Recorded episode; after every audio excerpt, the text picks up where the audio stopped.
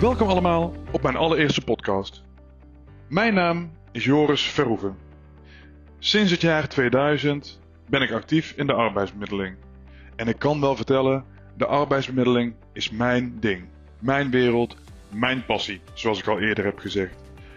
Ik noem me daarom ook expert in recruitment voor het MKB of voor MKB georganiseerde bedrijven. Ik heb al heel wat gezegd en geschreven en gesproken over het onderwerp wat ik vandaag in deze podcast ook graag met jullie wil bespreken. Het is employer branding.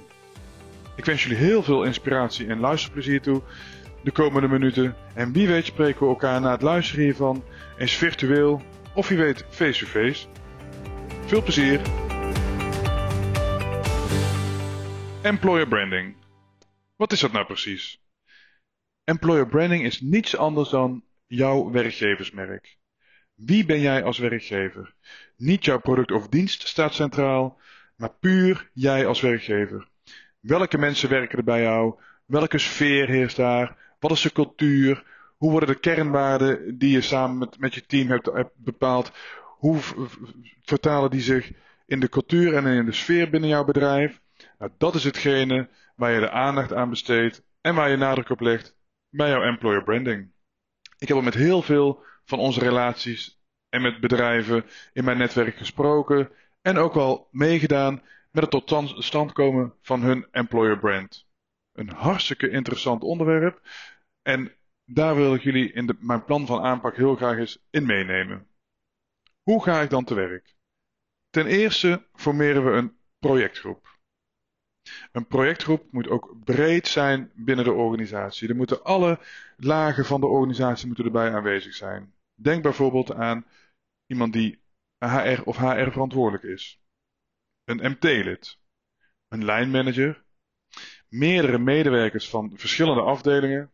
En natuurlijk, als je iemand daarvoor in dienst hebt of als bij iemand de taak is belegd, ook marketing. Maak de projectgroep niet te groot, maar maak hem wel zo breed dat alle lagen uit jouw organisatie erin vertegenwoordigd zijn. Vervolgens laat jij al die mensen van de projectgroep met andere mensen uit de organisatie gesprekken voeren. Spreek in ieder geval iemand van het MT, of de directeur of de eigenaar. Hè? Dus uh, iemand die uh, uh, de visie over het bedrijf heeft, over de toekomst.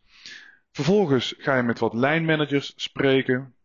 Daarna met wat medewerkers van de afdeling, die ook echt in de lijn werkzaam zijn. Vergeet hierin de staf niet. Stafmedewerkers zijn heel belangrijk voor je organisatie. En tegelijkertijd wordt het gevoel van een, een, stafmedewerker toch altijd als iets anders ervaren dan wanneer je in de lijn zit. Dus het is heel belangrijk om ook die stafmedewerker mee te nemen in de vragen die je zich gaat stellen over wie zijn wij als werkgever? Wat is ons werkgeversmerk? Maar wat ga je dan precies met ze bespreken? Wat ik altijd doe met de projectgroepen bij de relaties met wie we dit traject al hebben doorlopen, is het bespreken van de volgende onderwerpen en inventariseren hoe bepaalde zaken zijn ingeregeld. Denk hierbij aan wat is de sfeer en cultuur op de vloer? Stel dat ik jou nu die vraag stel als MT-medewerker, MT-lid, lijnmanager, medewerker op de afdeling of stafmedewerker. Stel dat ik jou vraag: beschrijf de sfeer en cultuur van het bedrijf. Wat zou jij dan zeggen? Leg de vraag heel erg open en breed neer. Je zult zien dat daar een heel leuk en gaaf gesprek uit gaat komen. En het geeft je ook weer heel veel onderwerpen om op door te gaan. Vervolgens vraag je aan uh, bijvoorbeeld het MT: welke boodschap wil jij als werkgever naar buiten uitdragen? En waarom is deze boodschap zo belangrijk voor je? Wat zijn de kernwaarden waaraan je deze boodschap hangt? Kennen de mensen binnen jouw organisatie de kernwaarden? En hoe ervaar je dat terug op de vloer? Wie zijn blije collega's en waarom zijn ze blij? Maar ook welke oud-collega's zijn er of waren niet blij en wat is daar de reden van? Wanneer slaag je als medewerker en wanneer niet? Je vraagt dan eigenlijk indirect om een aantal persoonskenmerken. En wanneer zit je echt in je kracht als, als medewerker? En hoe uitziet dat dan? Hoe zie jij dat heel graag tot uiting in het gedrag van iemand? Daarna ga je een, een, een stap maken naar de overlegvorm en de manier waarop wordt leiding gegeven. Dus stel je ook de vraag, zowel aan lijnmanagers als aan medewerkers, hoe wordt de leiding gegeven? Hoe ervaren jouw medewerkers dat? Maar hoe ervaar jij als medewerker ook hoe dat de leiding wordt gegeven? Wat is de overlegstructuur? Hoe zien die overleggen eruit? Wat is de sfeer binnen zo'n overleg? Vervolgens ga je naar wat de onderscheidende voorwaarden zijn die jij je medewerkers biedt om bij jou te werken. Denk hierbij niet alleen aan salaris of aan vakantiedagen, maar denk breder. Welke mogelijkheden tot opleiden bied je ze? Wat zijn eventueel sportmogelijkheden? Wat zijn, hoe ga je om met borrels, met, met teamuitjes? Met, hè, op, op wat voor manier hou jij ervan om één keer in, per kwartaal, ik noem maar iets, een, een, een overleg met heel het team te doen? Hoe neem jij de mensen mee in de visie? Hoe zorg jij ervoor dat mensen aangesloten blijven? Wat vind jij daarin belangrijk van jouw mensen en hoe uitziet dat? Wat ook heel bepalend is voor jou als werkgever en wat dus jouw werkgeversmerk is, is wie zijn jouw klanten en wat vinden jouw klanten belangrijk?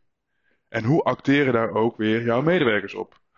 Hoe zie jij dat terug aan de medewerkers wat jouw klanten belangrijk vinden? Een laatste vraag in deze serie zou kunnen zijn: waar zitten collega's die nog niet hier werken, maar die in de toekomst bij jou komen werken? Bij wat voor sportverenigingen zitten? Wat doen ze graag in het weekend? Wat doen ze door de week? Wat houdt ze bezig in de avond? Kun het zo breed of zo gek niet bedenken, maar ga eens na waar nieuwe collega's zich nu op dit moment bevinden. Vraag het gewoon eens aan collega's op de werkvloer. Uiteraard zijn er nog honderd vragen meer te bedenken, maar dit is alvast een kleine greep uit een aantal vragen die je kunt stellen en waardoor je goede gesprekken met je mensen krijgt en waardoor je beeld en gevoel krijgt bij hoe zij de sfeer en cultuur binnen jouw bedrijf ervaren. Met het projectteam kun je dan nog gaan kijken, oké, hetgeen wat ervaren wordt door onze collega's, strookt dat ook met onze kernwaarden? Willen we dat?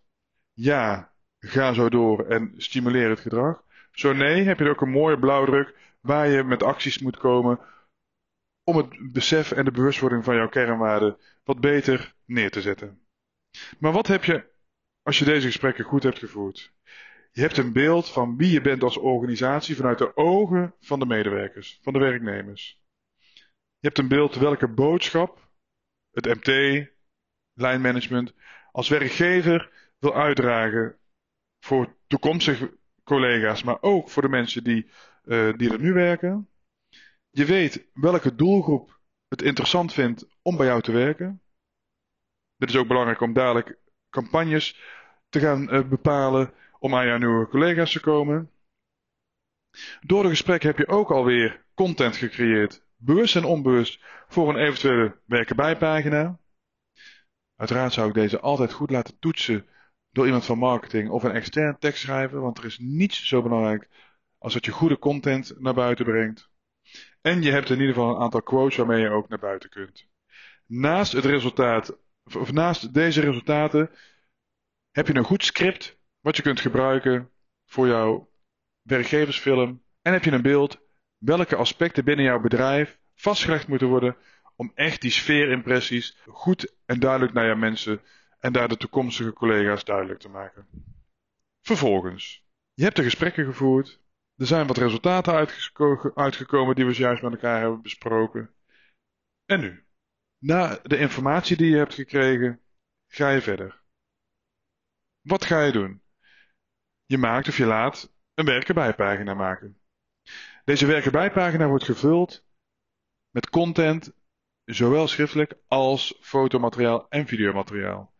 De doelgroep van nu is echt gebrand op zien, op voelen, op ervaren. En dat halen ze niet uit een stuk tekst. Nee, dat halen ze echt uit videobeelden en uit foto's. Het liefst horen ze mensen gewoon praten. Collega's die ze, waar ze echt naast komen te zitten. Wat hen boeit om bij jou te werken. Die bedrijfsfilm laat je maken door een professioneel bedrijf. Ga niet zelf met cameraatjes aan de gang of met telefoons aan de gang en knutsel een film in elkaar. Zorg ervoor dat er een partij komt die snapt hoe bepaalde beelden goed, duidelijk en reëel in kaart gebracht moeten worden. Gebruik je wel collega's voor en ga niet met auteurs werken. acteurs, sorry. Een acteur werkt niet bij jou en zal dus ook nooit de boodschap die jij naar buiten wil brengen, de sfeer en cultuur die jullie bedrijf uitstraalt als werkgever, over kunnen brengen. Zorg dus dat een aantal ambassadeurs binnen jouw organisatie deel willen nemen aan deze film. Het wordt soms als eng en spannend ervaren, maar mijn ervaring is als ze eenmaal voor die camera staan, dan gaat het heel snel en ze kunnen heel mooi en fijn het verhaal houden. Ze moeten ook niet denken dat ze daar een hele dag mee bezig zijn of dat ze een heel script uit hun hoofd moeten leren. Het mooiste vind ik vaak dat het spontaan gebeurt en spontaan is, in plaats van dat het gescript is. Bereid het dus met hen voor of laat het ze voorbereiden door ze een aantal punten uh, te benoemen wat, waar ze het over kunnen hebben en laat het verder aan de spontaniteit over. Voordeel ook weer van een professionele filmclub is dat zij goed kunnen knippen en plakken en er toch altijd een mooi en goed verhaal van maken. Zorg dat je ook professionele content hebt die ook weer de zoekwoorden bevat die de doelgroep waar jij je op richt ook gebruikt om aan een nieuwe werkgever te komen, een vacature te zoeken of die ze gewoon gebruiken om te kijken welk bedrijf past nou goed bij mij. Vervolgens heb je iets heel moois. Je hebt een werken je hebt een hele goede film, je hebt sfeerbeelden. Met al dit materiaal kun je ook je referral programma opstellen. Referral betekent laat het netwerk van jou als werkgever het werk doen om nieuwe collega's binnen te halen. Zorg ervoor dat de content, de campagnes die er zijn, dat die gedeeld worden door de ambassadeurs van jouw organisatie. En op deze manier komt het in hun netwerk terecht. En denken mensen, hey, dat zou zomaar eens een nieuwe werkgever voor mij kunnen zijn. Ik ga eens even verder kijken. Vervolgens komen ze op de werken bijpagina of komen ze bij de werkgeversfilm en raken ze ontzettend enthousiast. Of niet. En dan heb je je doel ook bereikt. Want aan de voordeur bepaalt al iemand, ik ga wel solliciteren op basis van de sfeer en cultuur of niet. Ik heb bewust even een stilte laten vallen. Dan kun je alles wat is gezegd even de revue laten passeren. Ik wil je ook een voorstel doen. Ik kom jou helpen om alles wat ik hier heb verteld concreet in de praktijk te brengen. Samen stellen we een projectteam op en gaan we ervoor zorgen dat op het moment in dit jaar employer branding voor jouw organisatie goed ingeregeld is. Wie heeft er interesse? Ik kom heel graag bij je langs om dit concreet te maken. Bel, mail of WhatsApp me en ik heb heel graag contact met je. Veel luisterplezier nogmaals als je hem terug gaat luisteren en heel graag tot de volgende podcast waarin ik ga praten over vragen die een kandidaat kan stellen aan het eind van zijn sollicitatiegesprek. Heel veel groeten van Joris Vroeven. Dag, expert in recruitment.